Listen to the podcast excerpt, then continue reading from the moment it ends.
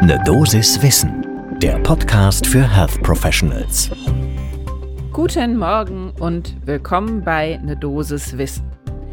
Wir haben uns so zum Ende der Woche heute ordentlich was vorgenommen. Es geht nämlich um Machine Learning, Algorithmen, besonders große Datenmengen und wie man aus allem zusammen einen aussagekräftigen Score bauen kann.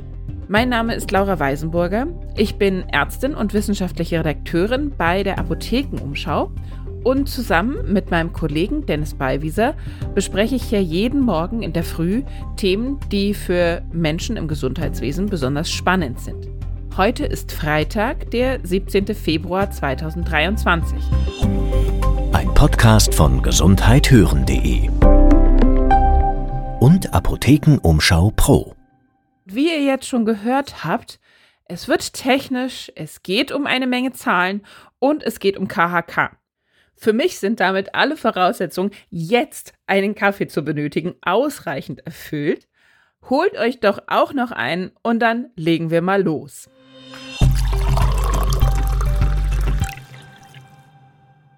Wie immer starten wir mit dem Hintergrund. Der ist in diesem Fall auch mal ein bisschen ausführlicher. Wie gesagt, es geht um Algorithmen. Dazu müssen wir ja auch noch ein bisschen was reden. Erstmal die KHK, koronare Herzerkrankung, ist ein extrem komplexes Krankheitsbild. Wir haben eine Menge Faktoren in der Pathogenese. Wir haben ganz viele unterschiedliche klinische Manifestationen von Angino pectoris bis zu Schlaganfall oder auch PAVK ist alles dabei. Das heißt also, hier muss immer ein besonderes Augenmerk auf die Früherkennung gelegt werden.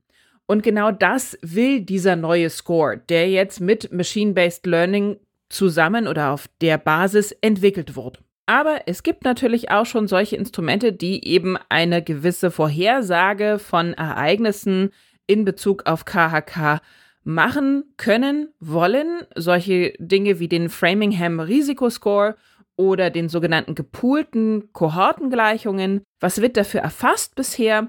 Da wird betrachtet Bluthochdruck, Dyslipidemien, Diabetes und auch Rauchen als Risikofaktoren, die eben bestehen oder nicht bestehen. Aber wenn ich das so aufzähle, das ist natürlich nicht besonders viel. Ja, das ist nur ein ganz kleiner Ausschnitt von wesentlich viel mehr Fakten, Daten, die wir ja für jeden einzelnen Patient, jede Patientin zur Verfügung haben. Ja, also weitere Vitalparameter. Welche Medikamente nehmen die Personen? Was sind die Laborwerte? Welche Symptome kommen dazu? Was habe ich sonst für klinische Merkmale? Das ist also eigentlich ein viel, viel größeres Feld, was ich an Daten zur Verfügung habe. Und was kann ich machen, wenn ich große Daten zur Verfügung habe? Da weiß man ja inzwischen schon aus längerer Forschung, Entwicklung, das funktioniert mit maschinellem Lernen und Algorithmen. Das heißt also, wenn ich da die Programmierung vernünftig mache, kann ich Zusammenhänge aufdecken und diese riesigen Datenmengen auch richtig interpretieren. Und das wurde in der Vergangenheit auch schon gemacht. Es gab schon Modelle, die extra für maschinelles Lernen entwickelt wurden um das 5- oder 10-Jahres-Risiko einer KHK auf Grundlage der Daten genau vorherzusagen. Was bisher noch nicht so wirklich ging, war so eine richtige prädiktive Risikoanalyse aufgrund dieser Daten. Das heißt also, im ganzen Spektrum der unterschiedlichen Krankheitsverläufe da die Patientinnen und Patienten richtig zu verorten. Es war mehr machbar zu sagen, okay, KHK, ja kommt oder kommt nicht, aber wie und in welcher Ausprägung, das war nicht möglich. Und da setzt jetzt eine neue Studie an, die auch jüngst erst im Lancet veröffentlicht wurde. Es wurde also ein Maschinenmodell entworfen, ein maschinelles Lernmodell mit dem Namen ISCAT, als eine Abkürzung für In Silico Score for Coronary Artery Disease. Und dieser Score konnte Werte festlegen, irgendwas zwischen 0 und 1. Ziel war eben die Messung der KHK in diesem Spektrum 0 bis 1 mit der Erstellung eines individuellen Prognosemodells. Durchgeführt wurde die Untersuchung von dem Studienleiter Ron Doe mit Team am Mount Sinai Hospital in New York City. Wie sind die jetzt vorgegangen? Also erstmal war es eine retrospektive Untersuchung von bereits erhobenen Daten. Und zwar einmal gut 95.000 elektronische Patientinnen und Patienten Datensätze aus dem Mount Sinai Health System, also da aus dem Krankenhaus direkt. Das teilte sich auf in ungefähr 60 Prozent Männer und 40 Prozent Frauen. Äh, es waren auch 60.000 Personen darunter, die unterschiedliche Ethnien hatten aus den USA.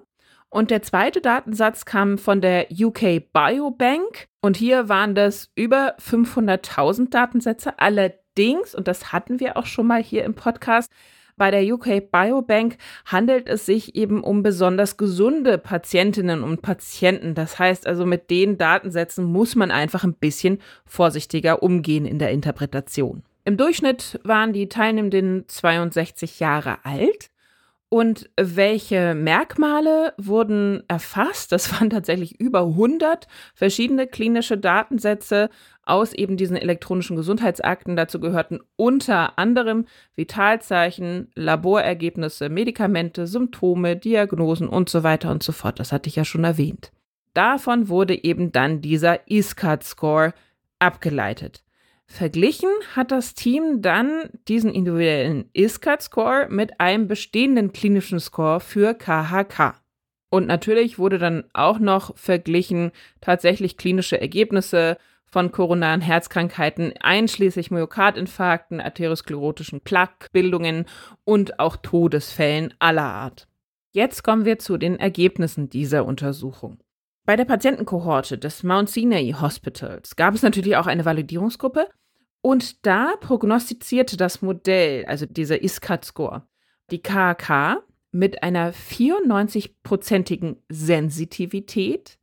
Das heißt also nur 6% wurden falsch negativ eingestuft und einer 82-prozentigen Spezifität. Das heißt also 18% wurden als falsch positiv gewertet. Bei der Stichprobe aus der UK Biobank war das ein bisschen anders, das Ergebnis. Da haben wir 84% Sensitivität und 83% Spezifität.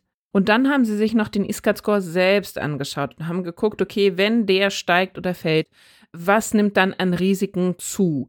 Und mit jedem Quartil, was der ISCAT-Score anstieg, nahm auch das Risiko zu für zum Beispiel Stenose der Koronararterien, obstruktive KHK, mehr Gefäße betreffende KHK oder Stenose der großen Koronararterien. Das Risiko für die Overall Mortality oder auch den Tod durch rezidivierende Myokardinfarkte erhöhte sich mit jedem ISCAT-Score Dezil, also Zehntel.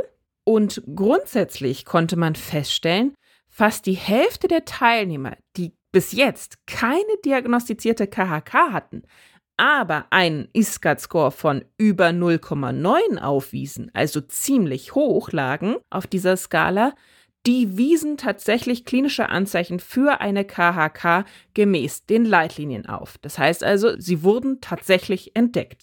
Dass das eine sinnvolle Sache ist, das sahen auch die Expertinnen und Experten aus dem Lancet so. Die schätzten das so ein, dass diese Einordnung von Personen in einem Spektrum der koronaren Herzkrankheit, was eine große Vielzahl an Faktoren berücksichtigen kann, deutlich genauer auswerten kann und maßgeschneiderte Interventionen möglich machen kann, als jetzt derzeit etablierte Scoring-Systeme wie zum Beispiel das Syntax, was sich zum Beispiel ausschließlich auf die Koronaranatomie konzentriert. Dass damit dann besser auf die Risiken einer nahenden KHK bei jeder einzelnen Person eingegangen werden kann.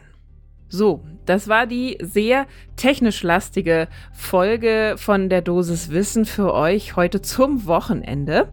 Wenn ihr Fragen an uns habt oder Themenvorschläge oder Wünsche, dann schreibt uns doch einfach, darüber würden wir uns sehr freuen, und zwar an ne at apotheken-umschau.de. Ein Podcast von gesundheithören.de und Apothekenumschau Pro.